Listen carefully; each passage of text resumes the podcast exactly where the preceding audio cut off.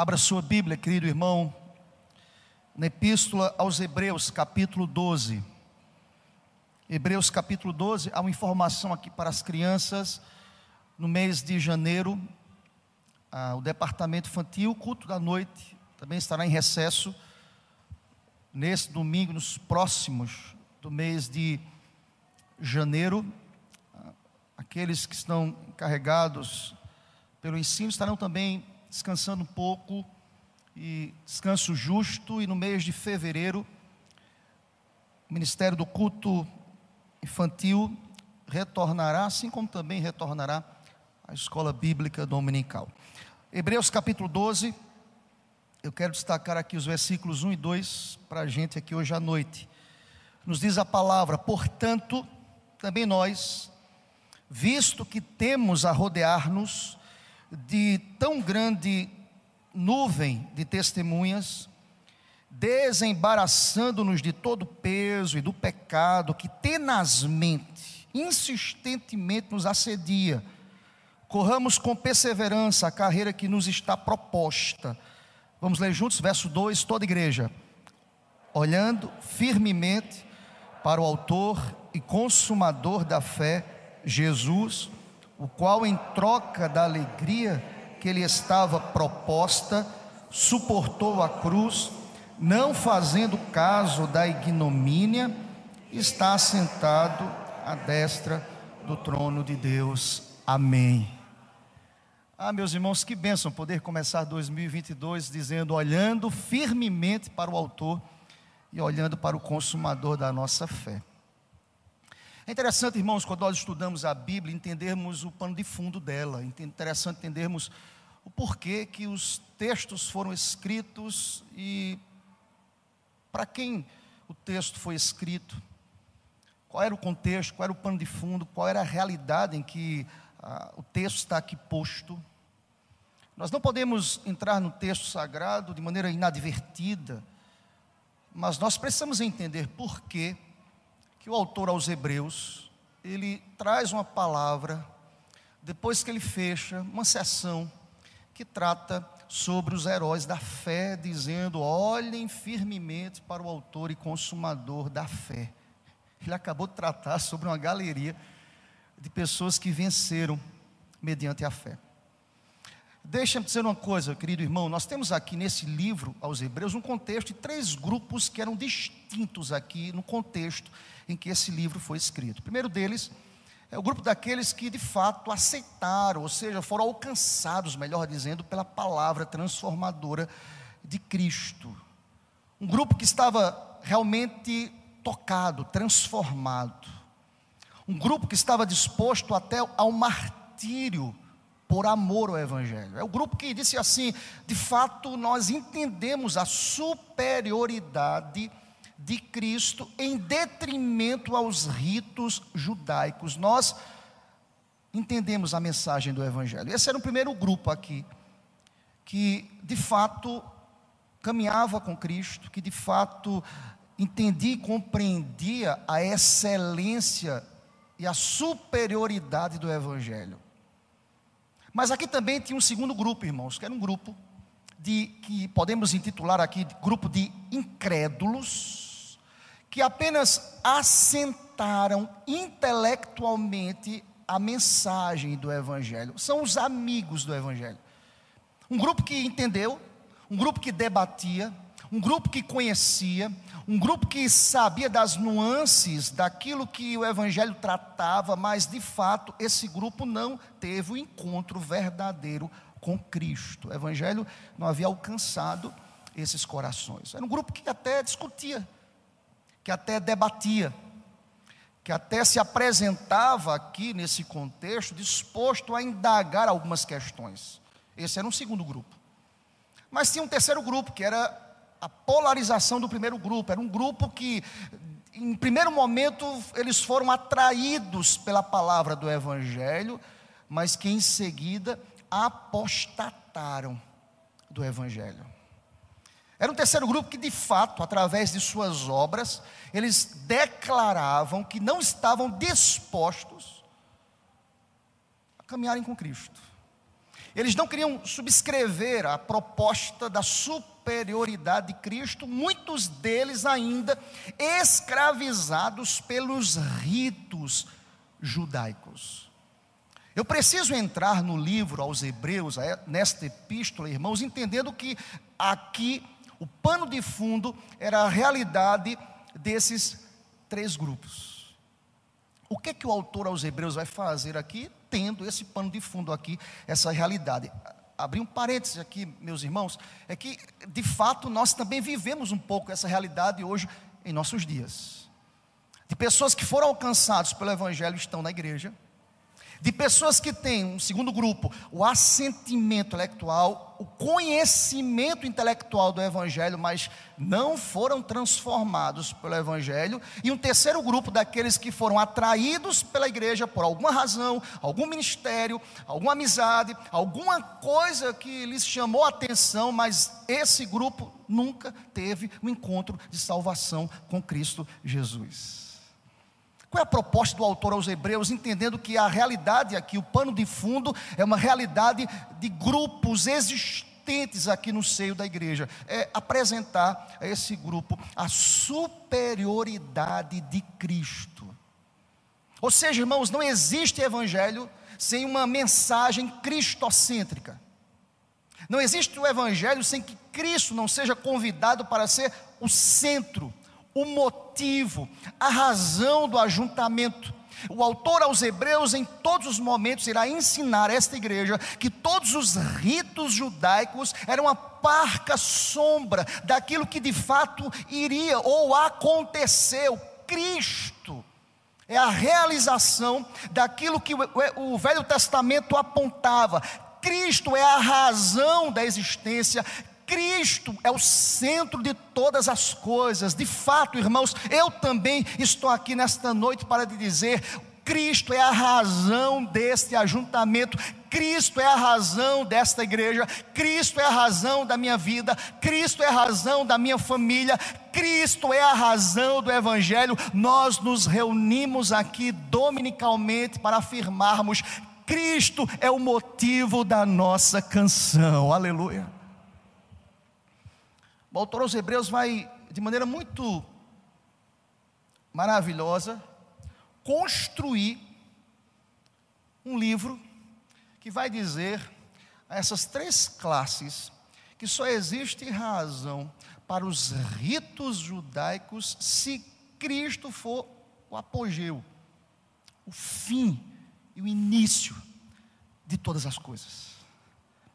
Nós precisamos entender, irmãos, que muitas vezes estamos tão ligados a uma realidade religiosa que deixamos de fomentar, de pregar, de anunciar, de enaltecer o nome daquele que é a razão de estarmos aqui hoje à noite, Cristo Jesus. Eu não estou aqui por outra razão que não seja Cristo. Nós não chegamos aqui a este templo por outra razão que não seja Cristo. Em outras palavras, sabe o que o autor aos Hebreus irá dizer? É que os ritos a este povo aqui, embrionariamente, primariamente, ele vai dizer que os ritos do judaísmo eram sombras das coisas futuras, nada disso tem um fim em si mesmo, tudo o que aconteceu, ou seja, toda a pompa e circunstância da religião empalidecem diante de Cristo. Tudo é tão finito, tudo é tão limitado, tudo é tão pequeno, porque Cristo é a razão de todas as coisas. Presta atenção, em outras palavras, o autor aos Hebreus irá dizer a este povo: todos os ritos apontam para aquele que deve ser glorificado, trazendo a nossa realidade. Eu quero lhe dizer que a minha vida precisa apontar Jesus, que o meu casamento precisa apontar Jesus, que a minha família precisa apontar Jesus, que os meus negócios precisam apontar Jesus, todas as coisas precisam corroborar para que o nome de Jesus, que é o centro de todas as coisas possa ser glorificado e exaltado. Bendito seja o nome do Senhor Jesus para sempre. Aleluia. Que bom começar 2022 dizendo: Eu estou aqui para apontar Jesus. E é interessante quando nós olhamos para esse texto, irmãos, Livro aos Hebreus. Eu penso que nenhum outro, em nenhum outro lugar do Novo Testamento esclarece o Antigo Testamento como assim faz o livro de Hebreus.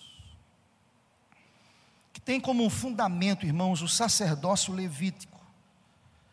Interessante, você que estudou o livro de Hebreus sabe o que estou lhe dizendo neste momento. O escritor aos Hebreus compara constantemente as insuficiências do sistema sacrificial do Antigo Testamento, ele faz um paralelo desta insuficiência dos ritos judaicos à perfeição da realização em Cristo. Vamos lembrar disso aqui de maneira muito prática. Enquanto nos ritos judaicos exigia-se sacrifícios contínuos e uma expiação pelo pecado uma vez por ano, Lembram disso? Nos ritos judaicos, os quais eram oferecidos por um sacerdote humano em Cristo. Na nova dispensação, na nova aliança, nós percebemos que havia apenas e houve apenas um sacrifício único e final. Hebreus vai tratar sobre isso. Se você voltar um pouco ao capítulo 10, só para que você entenda aqui o que é que o autor quer dizer aos leitores aqui, aos Hebreus. Hebreus capítulo 10, versículo 10. Acompanhe comigo, ou melhor, iremos ler juntos o que nos diz o versículo 10 do capítulo 10 aos Hebreus. Toda igreja, nessa vontade é que temos sido santificados mediante a oferta do corpo de Jesus Cristo, uma vez por todas. Seja bendito o nome de Jesus para sempre. O autor aos Hebreus nos diz que aqui uma rica, irmãos, e fundamental doutrina, e que nós precisamos observar aqui no texto, é que Cristo é o centro. Cristo é que precisa motivar a nossa alma. Cristo é que é o motivo de tudo aquilo que, por exemplo, foi narrado ou descrito aqui num capítulo anterior ao capítulo que nós lemos, o capítulo 11, ou seja, homens e mulheres pertencentes à lista dos heróis da fé fornecem para a gente provas irrefutáveis quanto à garantia incondicional e absoluta na confiabilidade daquele que de fato é vencedor, e nele nós somos mais do que vencedores, mesmo que provados, mesmo que desafiados, mesmo que passando por martírios. Eu não sei qual é a sua projeção para 2022. Eu não sei o que é que lhe preocupa, o que preocupa o meu coração você também não sabe. Eu não sei o que passa em sua mente. Eu não sei quais são as agruras do teu coração, da tua mente, mas presta atenção, nós podemos olhar para Cristo. Cristo é a garantia, Cristo é o fundamento. Nós podemos nos valer de sua vitória. Nós podemos olhar para o futuro confiantes. Nós podemos correr com paciência. Seja bendito o nome do Senhor. É interessante, irmãos, a nossa proposta hoje à noite é o seguinte tema: corramos com paciência, porque Deus está no controle de todas as coisas. Amém, meu irmão? Corramos com paciência. Eu, eu estava olhando essa, essa expressão, irmãos, parece incongruente, contraditória. A versão corrigida, eu estou usando aqui, irmãos, como habitualmente a versão atualizada. Mas a versão corrigida, ela vai usar a expressão aí no final do versículo 1, que eu leio aqui na atualizada, corramos com perseverança. A versão corrigida irá traduzir: corramos com paciência. Parece uma coisa contraditória, irmãos. Parece uma coisa ilógica. Como se corre com paciência? Correr para a gente sugere imediatamente ausência de paciência. É verdade ou não irmãos? Pensa numa pessoa que está correndo. Para a gente a leitura é impaciente. TDAH. é verdade ou não é, gente? TDAH. Ou seja, alguém que não tem paciência. É alguém que está atropelando é alguém que deseja rapidamente algum alvo. Comumente nós associamos paciência com estar deitado, estar esperando. Todavia, irmãos, a proposta do texto aqui, a realidade desses dois versículos aqui, é nos apresentar uma paciência capaz de correr. E eu quero trazer para a gente algumas aplicações para 2022, em nome de Jesus. Como correr com paciência, pastor? Como entender que essa realidade aqui da versão corrigida, corramos com paciência, é aplicável para o um mundo impaciente, atropelado, que deseja resultados, que procura de fato respostas. O contrário, eu queria trazer para a gente, é muita realidade. Pensa comigo, querido. Deitar e esperar muitas vezes, de maneira inoperante, que não traz para a gente responsabilidades, é deitar-se no tempo da dor, do desespero, da enfermidade, da adversidade, de estar quieto sob o golpe da hora difícil, Quantas pessoas que estão assim, paralisadas pela, pela pandemia, pelas circunstâncias, por não saber o que acontece amanhã, pelas incertezas, pelas dores, pelo medo, pela ansiedade que toma conta da alma. Quantas pessoas que estão hoje em nossa realidade estão paralisadas. Mas eu tenho uma palavra de Deus para o teu coração: corra, olhe para Cristo e tenha paciência em nome do Senhor. Jesus está olhando para mim e para você nesta noite. Creia nisso em nome de Jesus. O Senhor nos conhece. O Senhor sabe como nós estamos. Nós devemos ter a profunda compreensão, irmãos, que o nosso exemplo maior é Cristo. Lembram? Cristo, que é o nosso maior exemplo, ele teve um ministério extremamente operoso, abençoado, frutífero em três anos. Ele tinha uma agenda divina a ser cumprida. E ele cumpre cabalmente, nenhuma circunstância, nenhuma perseguição, nenhuma ação adversa poderia furtar do coração de Cristo aquilo que ele veio cumprir de fato. O que eu quero lhe dizer, irmão, é que nada, circunstancialmente falando, nada externo pode ditar o comportamento da igreja. Eu não sou ditado pelos, a minha vida não é ditada pelos acontecimentos externos, porque há no meu coração a presença do Espírito Santo de Deus.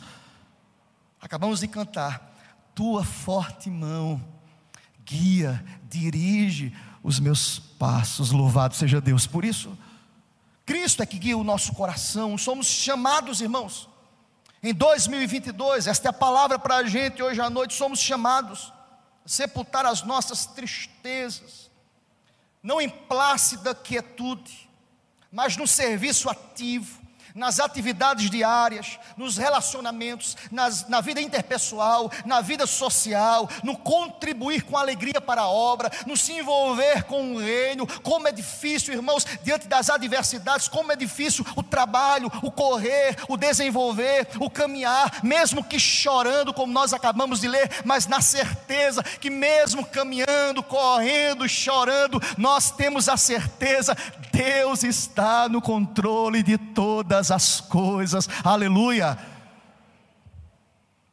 Olha aqui para mim, querido, Deus está no controle da sua família, em nome de Jesus, crê nisso.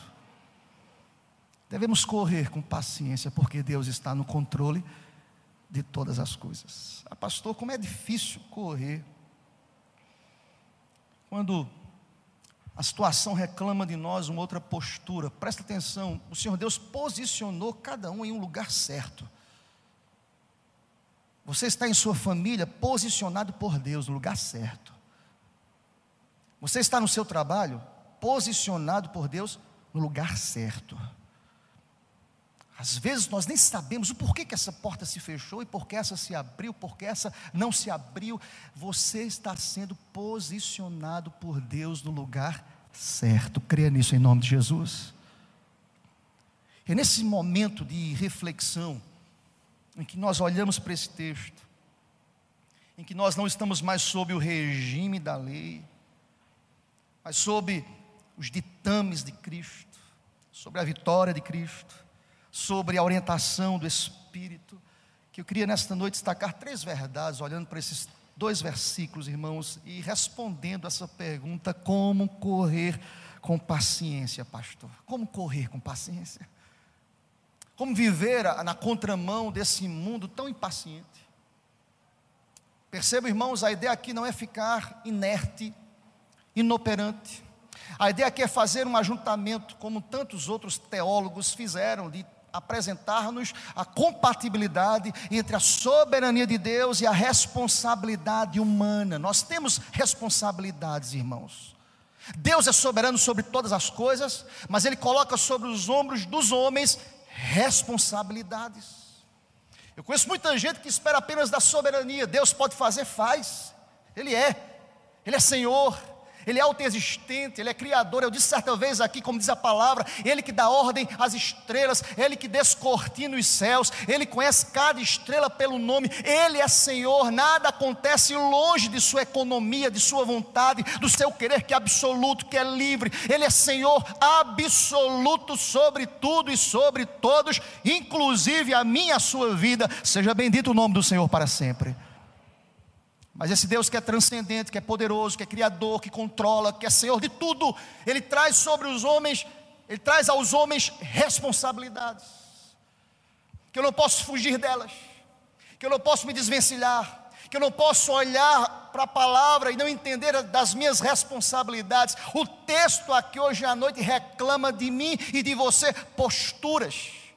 Eu posso correr, sim, mas paciente. Eu posso correr assim, entendendo, Deus está no controle, alicerçado naquilo que o próprio texto irá nos dizer. Como correr com paciência. Quero lhe apresentar três respostas hoje à noite, para a glória do Senhor. Primeira delas, olhe a seu redor e veja os vencedores. Seja bendito o nome do Senhor para sempre. Olhe seu redor e veja os vencedores. Olha para o texto. O texto vai dizer lá na parte A, do, do versículo 1, e vai nos dizer que ali havia uma grande nuvem de testemunhas. Deixa eu explicar para você algumas coisas aqui. A grande nuvem aqui traz a ideia de multidão, de congregação. Deixa eu explicar o texto aqui, irmãos. O que que o autor aos Hebreus quer nos ensinar quando ele nos diz aqui na parte A, portanto, há uma grande nuvem de testemunhas. O autor aqui está saindo do capítulo 11 aos Hebreus. O autor está quebrando aqui uma sessão, iniciando outra, irmãos. Deixa eu explicar logo para que ninguém diga assim: o pastor está pregando heresia. Escuta o que eu estou lhe ensinando aqui, querido. O texto aqui do capítulo 12, versículo 1, não está sugerindo homens e mulheres que hoje se encontram nos céus, estão observando as nossas vitórias. A ideia não é essa. Mas o termo grego usado aqui para testemunhas não se refere a espectadores, mas a martírio o texto, o capítulo 12 começa apontando que muitos passaram pelo martírio, mas em todos os momentos, que diz a palavra no Salmo 23, ainda que eu ande pelo vale da sombra da morte, o Senhor está comigo. Aleluia. Em outras palavras, irmãos, essas pessoas e essas testemunhas, essa multidão, essa congregação de testemunhas, que é apresentada aqui no capítulo 12, de maneira muito clara, revela-nos que, mesmo no momento mais agudo da vida, Deus nos sustenta até o fim. Seja bendito o nome do Senhor. Corramos com paciência, sabe por quê? Porque toda vez que eu chego aqui no capítulo 12, eu sou convidado a olhar o que Deus fez com pessoas que foram martirizadas, mas jamais foram abandonadas por Deus. Há uma galeria de homens que venceram pela fé. E sabe o que é vencer pela fé? É ainda que morra, essas pessoas vivem eternamente. Louvado seja o nome do Senhor. O que eu quero dizer aqui hoje à noite, querido? É corra com paciência, entendendo que a nossa vida não limita-se a este tabernáculo humano. Caminhe, corra com perseverança, mesmo que o medo tente bater na sua porta, olhando para Hebreus capítulo 11.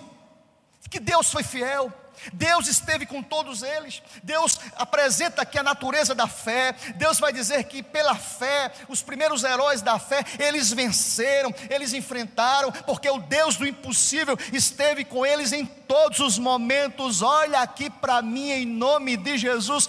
Corra com paciência, sabe por quê? Porque é uma grande testemunha bíblica que diz que em nenhum momento Deus se fez ausente. Olha para o teu lado aqui com pessoas vivas que estão aqui hoje à noite, que foram guardadas por Deus, foram libertas por Deus, foram curadas por Deus. Sabe por quê? Porque Deus tem de fato sustentado as nossas vidas. Aleluia.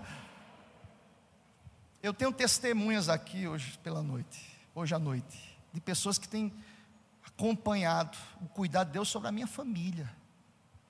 Eu sou testemunha de vocês, do quanto Deus tem livrado vocês, do quanto Deus tem cuidado. Corram com paciência, na certeza de que Deus, Ele não falha. Glória a Deus.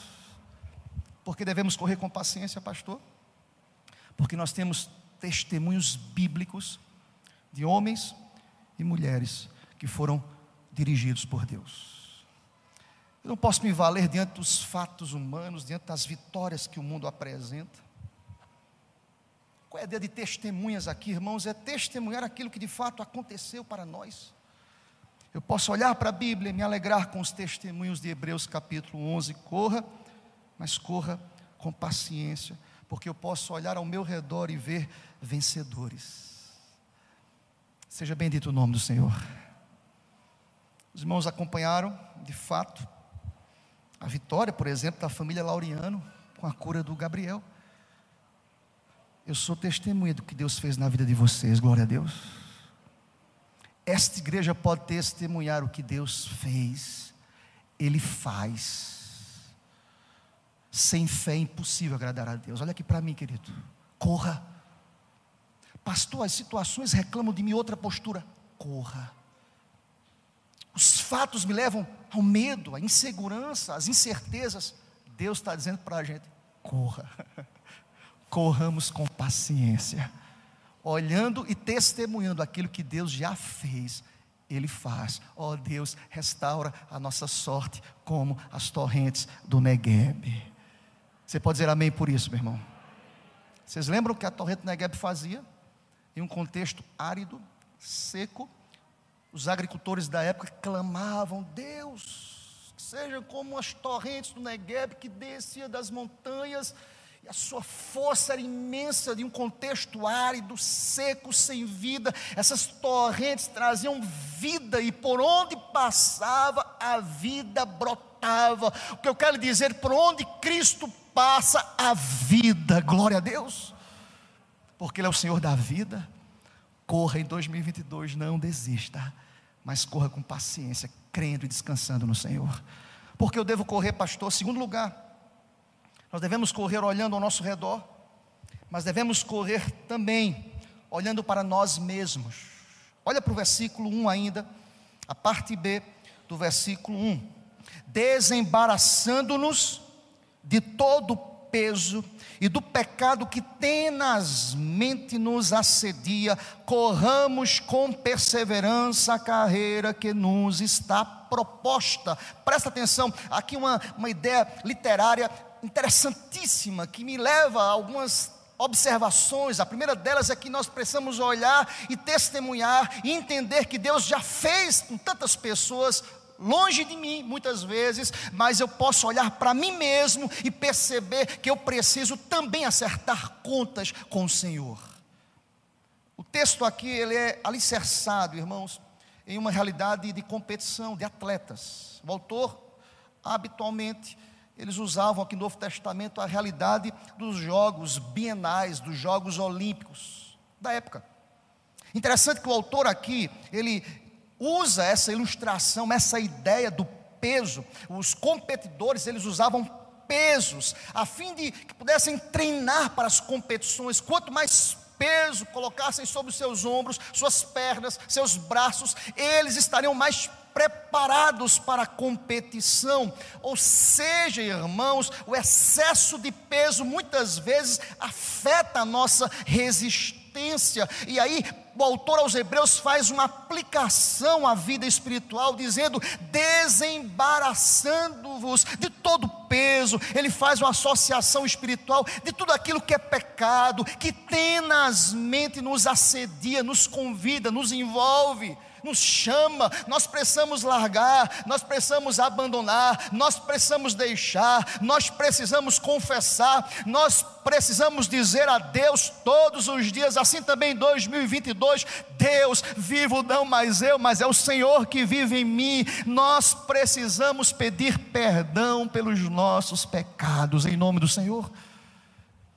Você quer correr de maneira abençoada? Abandone aquilo que não agrada a Deus. Ah, meus irmãos, quantas pessoas que terminaram 2021 tão pesados, tão angustiados, tão aflitos?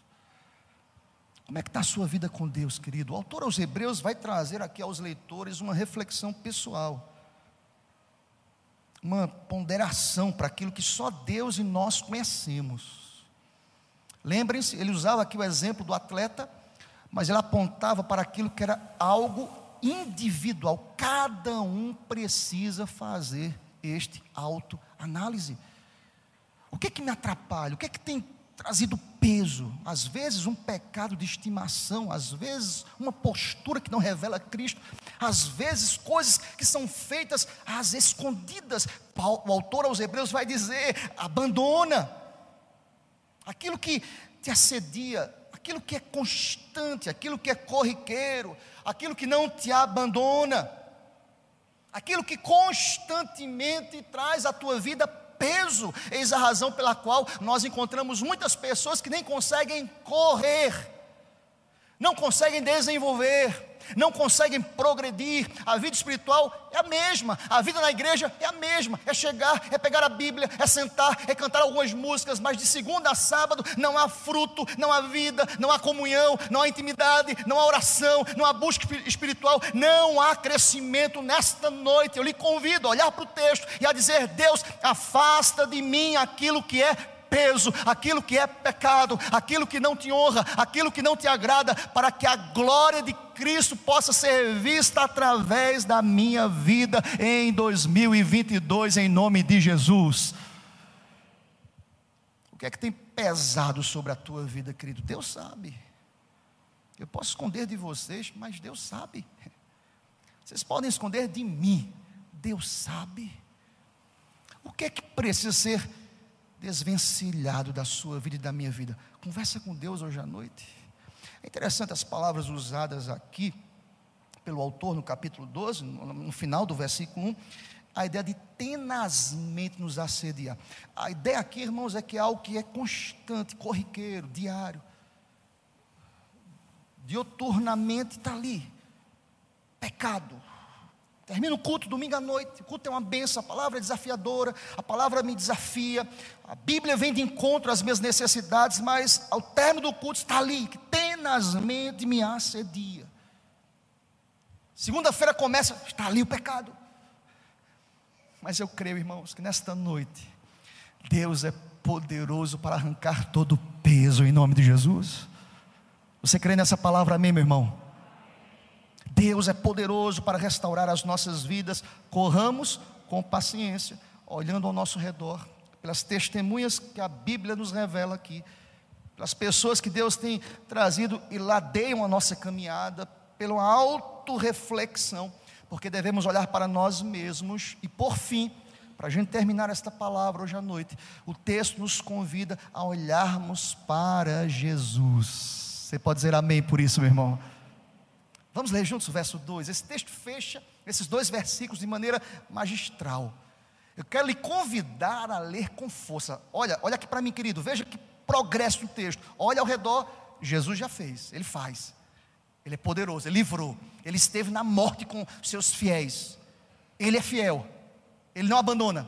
Olhe para você, tem coisas pesadas no teu coração que assediam, que levam você para baixo que não te faz prosperar. Olhem para si mesmo. Mas veja como o autor aos Hebreus fecha no versículo 2, nos convidando a olharmos para aquele que é superior, que é Senhor, que é poderoso, que pode fazer, que é Senhor de todas as coisas. Possamos ler juntos, bem forte, irmãos, o que nos diz o versículo 2. Toda igreja olhando firmemente para o Autor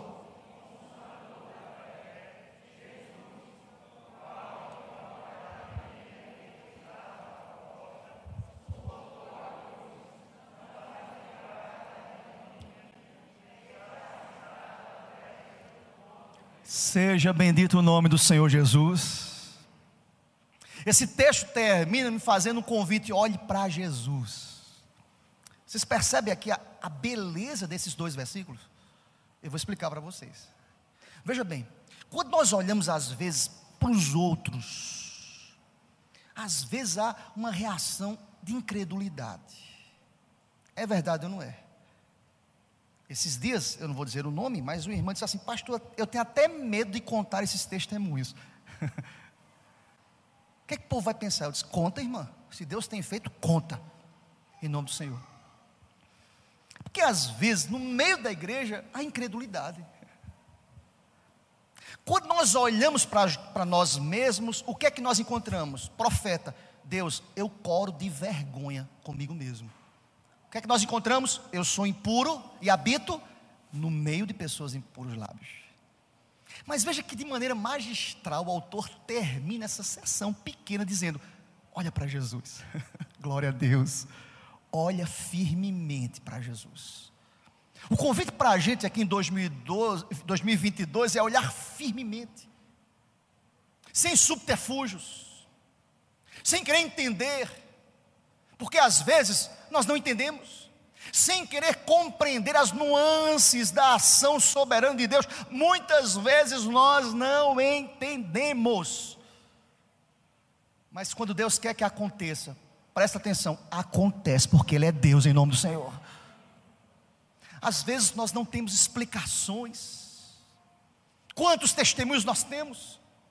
Pessoas que foram curadas, renovadas, transformadas, salvas o maior milagre que nós podemos pontuar e elencar aqui hoje à noite foi a salvação. Nós olhamos para Cristo porque Ele olhou primeiro para a gente, e quando nós olhamos para Cristo, houve um olhar de confiança, porque aquilo que era medo foi transformado em confiança, foi promovido no nosso coração fé, restauração, renovação. Por isso que o autor aos Hebreus afirma para a gente: olhem firmemente para o autor e consumador da fé.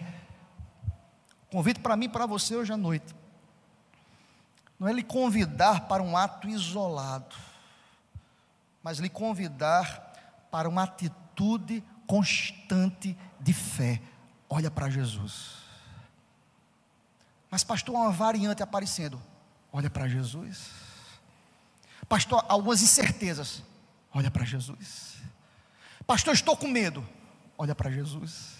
Será que a minha família vai ser alcançada por esta variante, seja o que for, olha firmemente para Jesus, porque em Cristo Jesus nós somos mais do que vencedores, em nome de Jesus.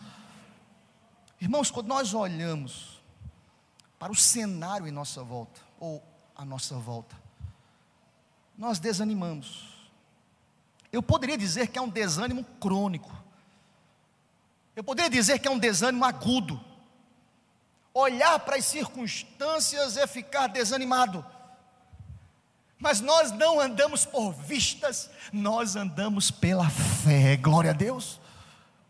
A minha vida não é dirigida por Deus aqui, irmãos. Eu não quero lhe apresentar nenhum super crente, irmãos sabem disso.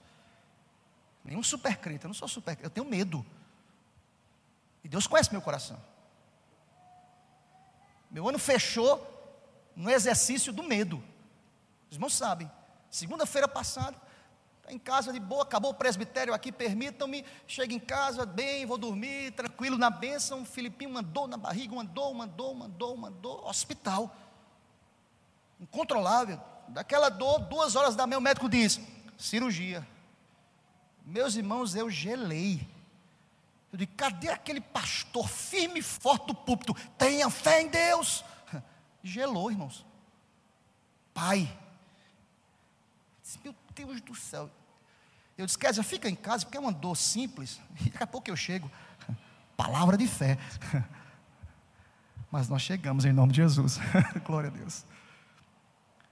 E aí, daqui a pouco eu dei duas horas, três horas. E ela ligando, aí, tudo tranquilo. Mas já sabia que ia fazer cirurgia duas horas. Eu segurei Kézia ali um pouquinho. Segura aí, Kézia. E teve uma hora que eu não aguentava mais, porque eu nunca vi um, um serzinho sofrer tanto, irmãos. Tanto, e dava injeção. Uma hora depois era gritando, dá injeção de novo, uma hora gritando. Foi uma noite que não acabava nunca, irmãos. E naqueles momentos em que ele descansava um pouquinho ali, eu conversava com Deus: Deus, me dá força, me dá coragem. O Senhor está no controle. Até aquele momento nós não sabíamos do que se tratava. E o medo se apoderou. E ali, às tantas, quase 5 horas da manhã, eu mando mensagem e digo: Rebeca, mandei, consegui falar com Rebeca, manda tua mãe vir para cá. Eu já estou precisando agora já de apoio. manda, vem-se embora, vem na bênção. E Kézia foi com Rebeca. E ali, irmãos, mais uma vez nós tivemos uma experiência do cuidado de Deus. Deus é fiel, irmãos. E lembro-me que antes de entrarmos na sala, ele chegou para mim, nós, ele estava muito aflito, chorando. Porque eu estava com tanto jeito, irmãos, dizendo: Olha, Felipe, vai ser um procedimento, um procedimento, um procedimento. E ele estava tranquilo, pai, vou fazer um procedimento. Mas chega um médico, diz assim: E aí, está pronto para a cirurgia? Pronto, tudo, todo o meu tratamento psicológico, irmãos, toda toda a minha cama, que eu fiz tudo certinho, fiz, passei quase duas horas em procedimento. O médico chega e diz assim: pronto para cirurgia, campeão. Campeão desabou, meu irmão. Campeão, o campeão chorou, mas não foi pouco, não. Eu digo, doutor, segura aí, doutor, essa informação, porque é procedimento, doutor. Aí ele ficou rindo. É. Aí disse, não, eita, tranquilo, vamos ver lá, cara, mas é um procedimento. Mas depois que diz cirurgia, o procedimento a gente deleta o que não quer e fica na mente o que a gente quer, né? Então ficou cirurgia e ali eu precisei agora, até o horário, conversar com ele, mas quando colocamos aquela roupa, eu e ele, na antessala da sala de cirurgia, nós conversamos, cara, só, quem está contigo é o Senhor. Quem está com o teu pai é o Senhor. Se ele te trouxe até aqui, ele vai estar contigo em todos os momentos. Os médicos, Felipe, são instrumentos nas mãos daquele que é soberano sobre todas as coisas. E ali nós oramos. E ele enxugou as lágrimas, já estava bem, tiramos foto, uma selfie para a família, todo mundo pronto. E quando entramos na sala de cirurgia, que ele olhou toda aquela, aquela sala cheia de gente, ele começou a tremer. E eu disse: Que é isso, meu filho? Aqui está frio, pai. o médico, o médico olhou para ele e disse: Que é isso, rapaz? Você está com medo. Eu disse: Não, mas ele vai ficar firme e forte. Deitou lá, tranquilo, na benção. Mas Deus nos provou um pouquinho mais, irmãos. Ao terminar a cirurgia, vocês sabem que para a cirurgia de apêndice, a barriga é inflamada. E acredito que por alguma razão, todo o gás. Hã? Inflada. É verdade. Obrigado. Filipinho, você está, rapaz. Vou dizer uma coisa. Serviu para alguma coisa a cirurgia, viu? Tô... Quem sabe você vai ser médico, meu filho, porque você está demais. Você está agora já me regulando no púlpito Bênção. Olha, baixou inflada. É isso mesmo, cara. Você está por dentro. Você, você, passou por tudo isso. E ao sair lá numa sala, Kézia estava fora, senão eu vou entrar com ele, fiquei com ele. E habitualmente, irmão, vocês sabem, o Gabriel é médico, quem área, área de medicina aqui, o Marcelo também.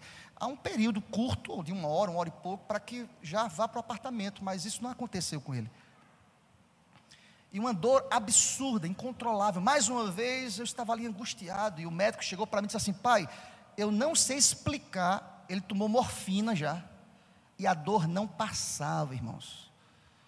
Eu disse: Pai, eu não sei o que está acontecendo. E quando eu vi um médico sério, disse assim: Olha, talvez ele volte para a sala para a gente abrir para saber o que aconteceu. Alguma coisa está errada aí. Não é comum isso. E ali mais uma vez, eu fui para aquele corredor, eu disse mais uma vez, Késia, Entra que eu vou sair, vou orar um pouquinho lá fora. Entra. Eu vou conversar com Deus, porque naquele corredor eu peguei a bolsa de Kézia, botei debaixo do braço. O povo pensava que eu era doido, pode ter certeza, irmãos. Porque eu não parei, ia para um lado, orava, ia para o outro, orava, e clamava, e orava. E o povo olhava assim, não quer nem saber, eu quero conversar com meu pai, com Deus Todo-Poderoso. E orava, orava, e pouco tempo depois ele sai.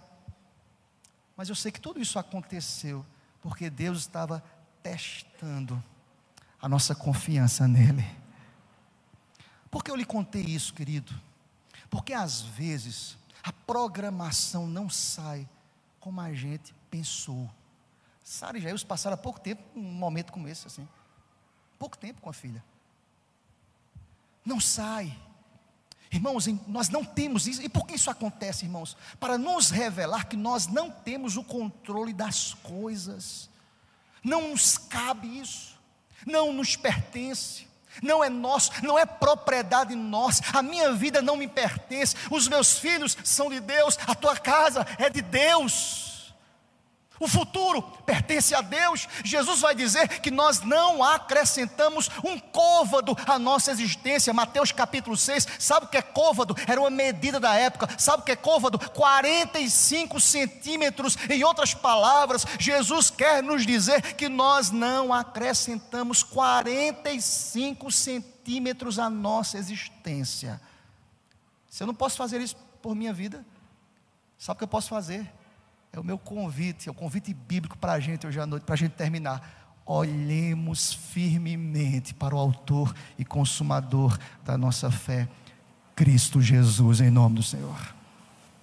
Sabe qual é a palavra de Deus para a gente hoje? Corramos com paciência. Sabe por quê? Porque Deus está no controle de todas as coisas, em nome de Jesus. Eu quero lhe convidar a se colocar em pé. Em nome do Senhor. Eu quero convidar o grupo Louvor.